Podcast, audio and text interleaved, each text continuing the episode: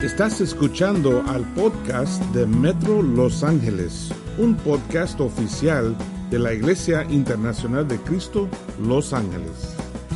Buenas tardes hermanos, saludos a todos, soy yo Roberto Carrillo y aquí estamos en los estudios de Metro Visión. Y hoy uh, tenemos una clase especial porque vamos a hablar un poquito de lo que está pasando en el mundo y ver qué es lo que la Biblia nos enseña y cómo la Biblia nos puede guiar en cuanto a todo esto. Eh, el título de la clase es Justicia y básicamente ya sabemos bien que hay mucho pasando en este mundo. Si tú ves las noticias, mucha gente marchando para los derechos y contra el abuso de la policía y del racismo que está, pero no solamente aquí en los Estados Unidos, está pasando en muchas partes del mundo. Es una protesta global realmente.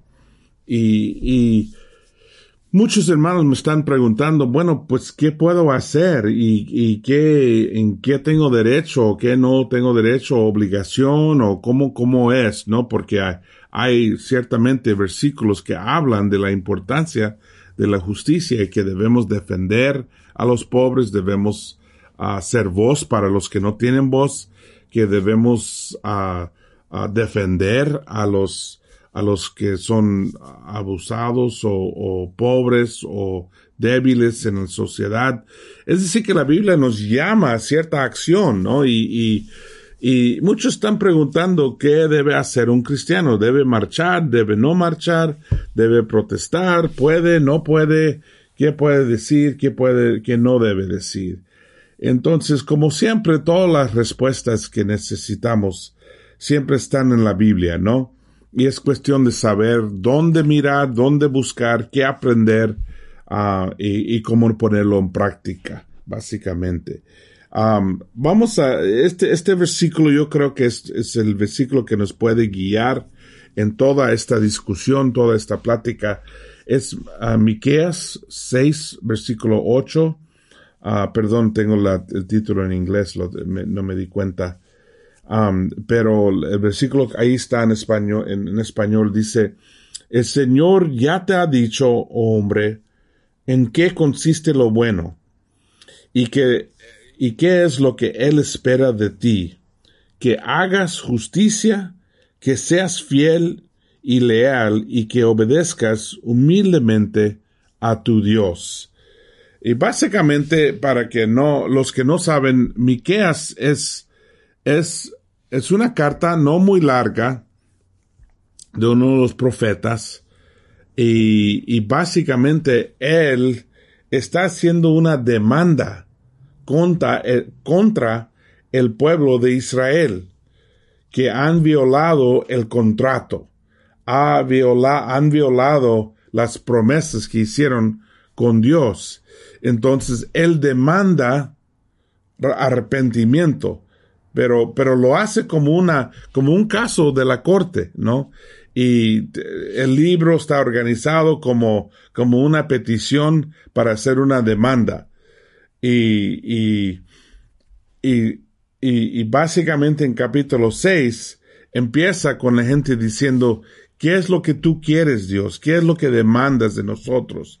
¿Tú quieres más sacrificio? ¿Tú quieres más donaciones? ¿Tú quieres eh, un sacrificio más grande? ¿Qué es lo que tú quieres? Y esto es la respuesta. Y me encanta la respuesta porque uno nos dice exactamente lo que Dios quiere, pero también la manera que Él da la respuesta, que es muy interesante. En, en Miqueas capítulo 6, versículo 8, dice, El Señor te ha dicho, oh hombre, en qué consiste lo bueno.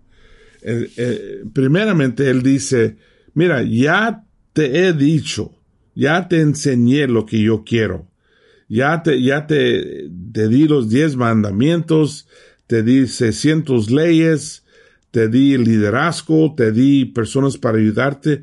Dios nos dio todo lo que necesitamos para vivir una vida recta y productiva, todo lo que necesitamos. Pero Entonces él, él los hace recordar, mira, no es como un, como que es un misterio, no sabemos qué hacer. No, lee tu Biblia, ahí está lo que debes hacer. Y, básicamente él está regañándolos, pero a mí me encanta la manera que dice en hebreo, en hebreo que está, que fue escrito esto todo originalmente en hebreo, dice Adán en vez de oh hombre. Adam, Adam como Adam y Eva, Adam, Adam significa hombre de polvo o hombre de tierra. Y él usa ese término, yo creo que para humillarnos un poquito, ¿no? Él dice, el Señor te ha dicho, oh hombre de polvo, o, o hombre de tierra, en qué consiste lo bueno. Es decir, que, que Él los llama hombre de tierra. Yo me imagino recordándonos que estamos aquí un tiempo muy corto. Y como dice en Eclesiastes 3, de polvo venimos y a polvo vamos a regresar, ¿no? Eso lo leen siempre en los funerales, ¿no? De, de venimos de polvo y a polvo vamos a regresar. Y, y Dios está diciendo, oye, hombre de polvo, ¿no? Es un poco manera de humillarnos, ¿no? Porque, ¿qué? Nosotros nos creemos algo importante, ¿no? Pensamos, sí, pero soy polvo, pero soy polvo educado, o soy polvo guapo, o soy polvo rico, o soy polvo importante, ¿no? Que queremos creernos como personas todos importantes. Y Dios nos pone en nuestro lugar, nos, nos humilla diciendo, oye, hombre de polvo, hombre que va a regresar a polvo, ¿no? Y, dice, en, te voy a decir en qué consiste lo bueno y qué es lo que Él espera de ti. Que si queremos saber Ay, perdón. Siempre queremos saber cuál es la voluntad de Dios, ¿no? ¿Qué es lo que Dios quiere de mí? Cuando alguien entra a la iglesia la primera vez, a mí me encanta saludar y hablar y llegar a conocerlos, y siempre tiene esa pregunta, exactamente qué requiere tu iglesia, ¿no? Tengo que estar aquí, cuántos días por semana, cuánto dinero piden ustedes, cuáles son las obligaciones, eso es, es básicamente natural, ¿no? querer saber. Y básicamente eso es lo que están preguntando de Dios aquí. ¿Qué es lo que esperas de mí? ¿Qué es lo que realmente te importa? Porque no quiero perder mi tiempo en cosas que no son importantes. Básicamente lo que es el tono de todo el capítulo. Y dice Dios, que hagas justicia, que seas fiel y leal, y que obedezcas humildemente a tu Dios. Básicamente, tres cosas nos dice. Uno, que hagamos la justicia. Ahí está el tema. Muy importante. ¿Cómo hacemos justicia? Dice que hagamos la justicia. En, otras palabras, la justicia no es algo en que debemos creer o no es algo que tenemos que aceptar, o no es algo que debemos que estar de acuerdo con. No, es algo que nosotros debemos hacer. Dice que hagas justicia. Pregunta, ¿cómo hago justicia? Bueno, la Biblia nos dice, defenden a los viudas, defenden a los niños, platican o o hablan para los que no tienen voz en, la sociedad, que defendemos a los débiles, que tratamos a los pobres como si fueran ricos y que respetamos a toda la humanidad. Entonces, este mandato de hacer justicia es ayudar donde no hay justicia. Por ejemplo, hoy día tenemos las protestas y marchas de la injusticia contra la gente morena que han sido horrible, que ha sido horrible la injusticia. Pero necesitamos entender que, que, que podemos por lo menos hablar contra eso y ser personas que no están de acuerdo con eso. Entonces así hagamos la justicia. Es algo que debemos hacer. Algunos han ido a las protestas y han marchado. Y perdón, Eso está bien si es, es lo que, lo que ellos se sienten que deben hacer, ¿no? Obviamente no con enojo, ira, de, de, de amargura o de racismo o nada así, ¿no? Pero por amor. A veces somos embajadores, somos la bocina para otros que queremos, ¿no? Y dice tres cosas. Uno, que hagas justicia. Dos, que hagas, que seas fiel y leal y que obedezcas humildemente a tu Dios. Entonces, uno, hacer la justicia, dos, ser fiel y leal, y tres, obedecer a Dios humildemente. Básicamente son puntos muy importantes que necesitamos entender cuando decimos qué es lo que Dios quiere. Las tres palabras, o tres temas que dice ahí, es que hagamos misfat, misfat, así se llama, y que amamos el Gesed y que practicamos sana en la presencia del Señor.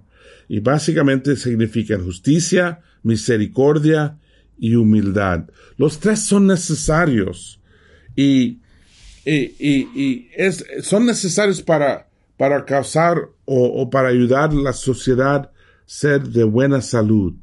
¿no? Y tal vez no tengo impacto en toda la sociedad, pero sí tenemos impacto en la iglesia.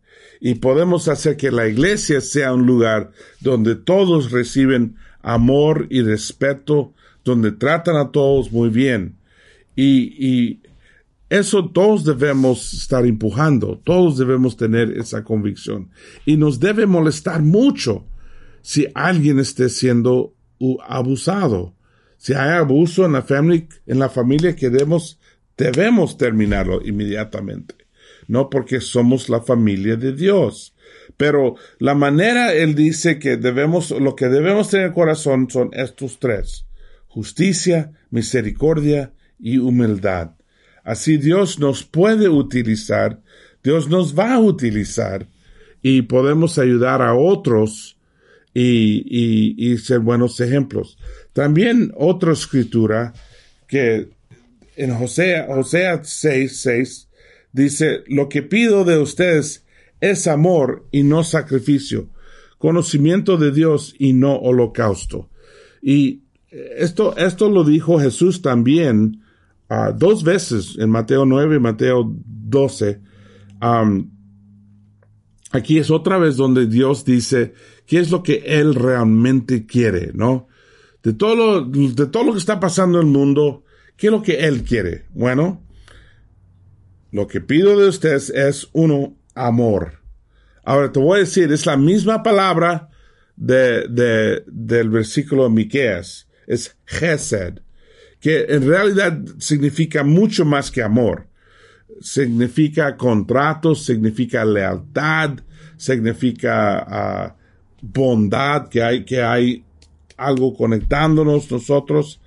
Entonces lo que Dios quiere es esa relación con nosotros, una relación tan íntima que, que estamos completamente conectados, ¿no?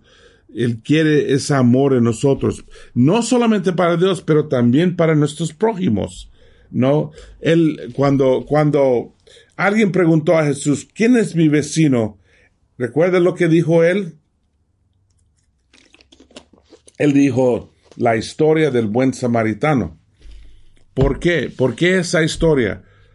Porque quería mostrar que el amor no tiene nada que ver con raza, con, con lenguaje o idiomas o nada más. Es cuestión del corazón. Recuerda la historia que, que el hombre fue ah, ahí tirado al piso, lo habían robado unos ladrones y viene sacerdote, viene, viene un maestro de la ley ninguno haga nada, no hacen nada para el Señor.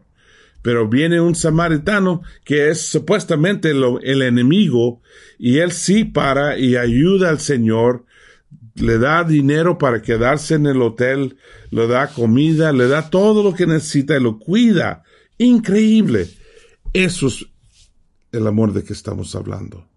El amor que nos causa mirar y pensar en los demás Yo, yo he tenido que aprender mucho, honestamente, hermanos, e, estas últimas semanas. Cuando empezamos a hablar